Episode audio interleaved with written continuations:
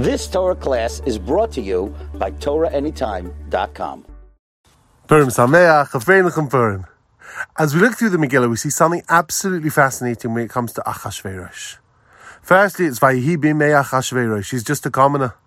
Afterwards, Hu Achashverosh HaMelech. He's the Achashverosh who rules from Haidu to Kush. And what's he doing? By Yomim Hahem, in those days, Kush Sheves HaMelech Achashverosh. The prefix Chaf in Hebrew, in Lashon HaKodesh, means like, as if. It's as if Achashverosh is sitting on his throne in Shushan Habira. Is he? Is he not? You look through the Megillah, and everything that Achashverosh seems to do is ka. It's with a chaf. Shtiak kedas ein eines. What else does Achashverosh do? He also always consults with his advisors. It seems like Achashverosh himself is never really making any decisions at all. He's always speaking to the Chachamim Yedeitim, to the wise people, the one that know the times. What do I do with my wife? Kedas, Mala says Bavat Malkavashi. Again, the Chaf again. And in fact, when Achashverosh calms down again, after he's been given the advice to send Vashti away or potentially to kill her as well, and appoint someone else as king, beginning of the second chapter. When, as if the wrath of Achashverosh subsided, he remembers what he's done. He's filled with tremendous regret. So he's advised again take a beautiful girl. The story of Purim unfolds.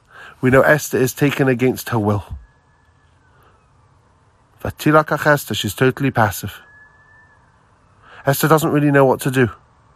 Mordechai is there to send her messages.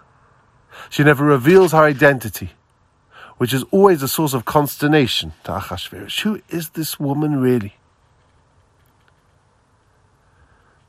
Achashverosh gives the power over to Haman.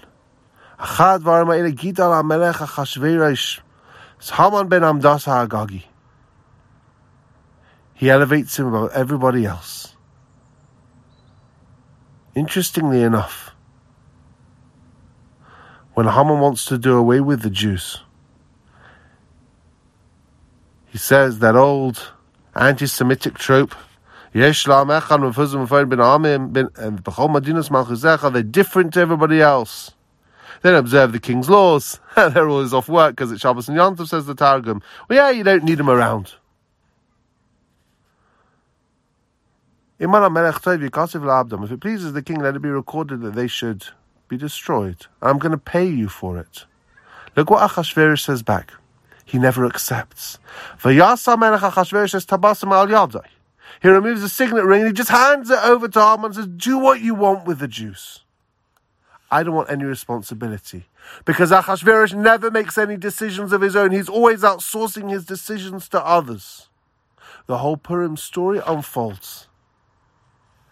Esther Hamalka is ultimately able to put a plan into practice at her third attempt. Originally, she goes into uh, to Achashverosh against uh, against the rules, not invited. Invites to a meal. She comes to the first meal. She doesn't seem to know what to do. She's stumbling over her words. Invites him to another meal. Maybe something will happen in between this first meal and the second meal that will change because she does not know what to do. And indeed, that night, Balayla Ahu, the king can't sleep. This Hashem is stirring things up. The whole turnaround with Haman and, and, and Mordechai, Haman leading Mordechai through the streets. And then Haman, after that degradation, after having a chamber pot overturned on his head, is invited, after he's washed himself down, and a hair wash. He goes to the second meal. And now look at this. Esther Hamalka, what do you want? You can have everything apart from the Beis Hamikdash, which is fascinating because he doesn't even know she's Jewish. And she says like this I've got something to ask for. If I found favor in your eyes, O king, if it pleases the king, pleases the king that my life be granted to me as my request and my people as my petition. I've been, been sold, I and my people, to be destroyed, to be slain and exterminated. If it would have just been slaves and maidservants, I'd have been quiet, because the adversary is not worthy of the king's damage. Fascinating. Number one, Esther say, saying something crazy. Do you what? Sell us into slavery. But even more preposterous is Achashverosh's response. Who is it? Who is it? Who's the one that dared to do this? And here's the amazing thing. Says the Gemara, when Esther says, Ish Sarva Ayef, an adversary and an enemy, she was pointing right to Achashverosh, comes along on the Malach and smooths her hand and says, Haman hara hazeh, the wicked Haman. And Haman realizes the game is up. But it's not just Haman that realizes the game is up. And the king rose the first time in the he does something for himself. He goes and he runs outside. And he has a moment where everything changes for Achashverosh. He realizes what he's done wrong. Why? Esther Hamalka is pointing at him and says, You're the one that did this. You made it happen. And do you know what? Achashverosh it wasn't even good for you in the first place. If it would have been slaves, it would at least been a benefit for you. But what do you gain from killing the Jews? This was never good for you. You've been manipulated, or more importantly, you've allowed yourself to be manipulated. Perhaps the story of Purim, the turnaround, is actually the tikkun of Achashverosh where Achashverosh starts after that point to make decisions for himself. Nasan HaMelech Achashverosh Esther Malke gives over the house of Haman to, to, to Esther Hamalka. Mordechai comes in. He gives the ring directly to Mordechai. He never puts the ring back on his finger. He gives it straight to Mordechai. And at the end, right at the end of the Megillah, you see that Achashverosh actually raises a tax. In the beginning, he was lowering taxes to make himself popular. Right now, he's raising a tax. He's doing something for himself.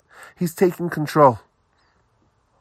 Vilna Gaon says, Achashverosh is a mashal for the Yetzer The Yetzer that will try to deny responsibility. They will always try and evade responsibility. At the end of it all, Achashverosh assumes responsibility. Perhaps that's what Mordechai was telling Esther in the first place. If you're quiet at this time and you step back, the Jews will be okay. But what will be with you? This is your time, Esther, to step up and take responsibility. How's it going to work? Hashem will sort that out. But you have to take responsibility. Perhaps if there's a lesson that we can learn from Megillah Esther, it's the importance of owning our choices, owning our decisions, taking responsibility for our actions and being accountable, rather than being like a. Yetzer Hara says, well, I don't know anything about it, it wasn't me.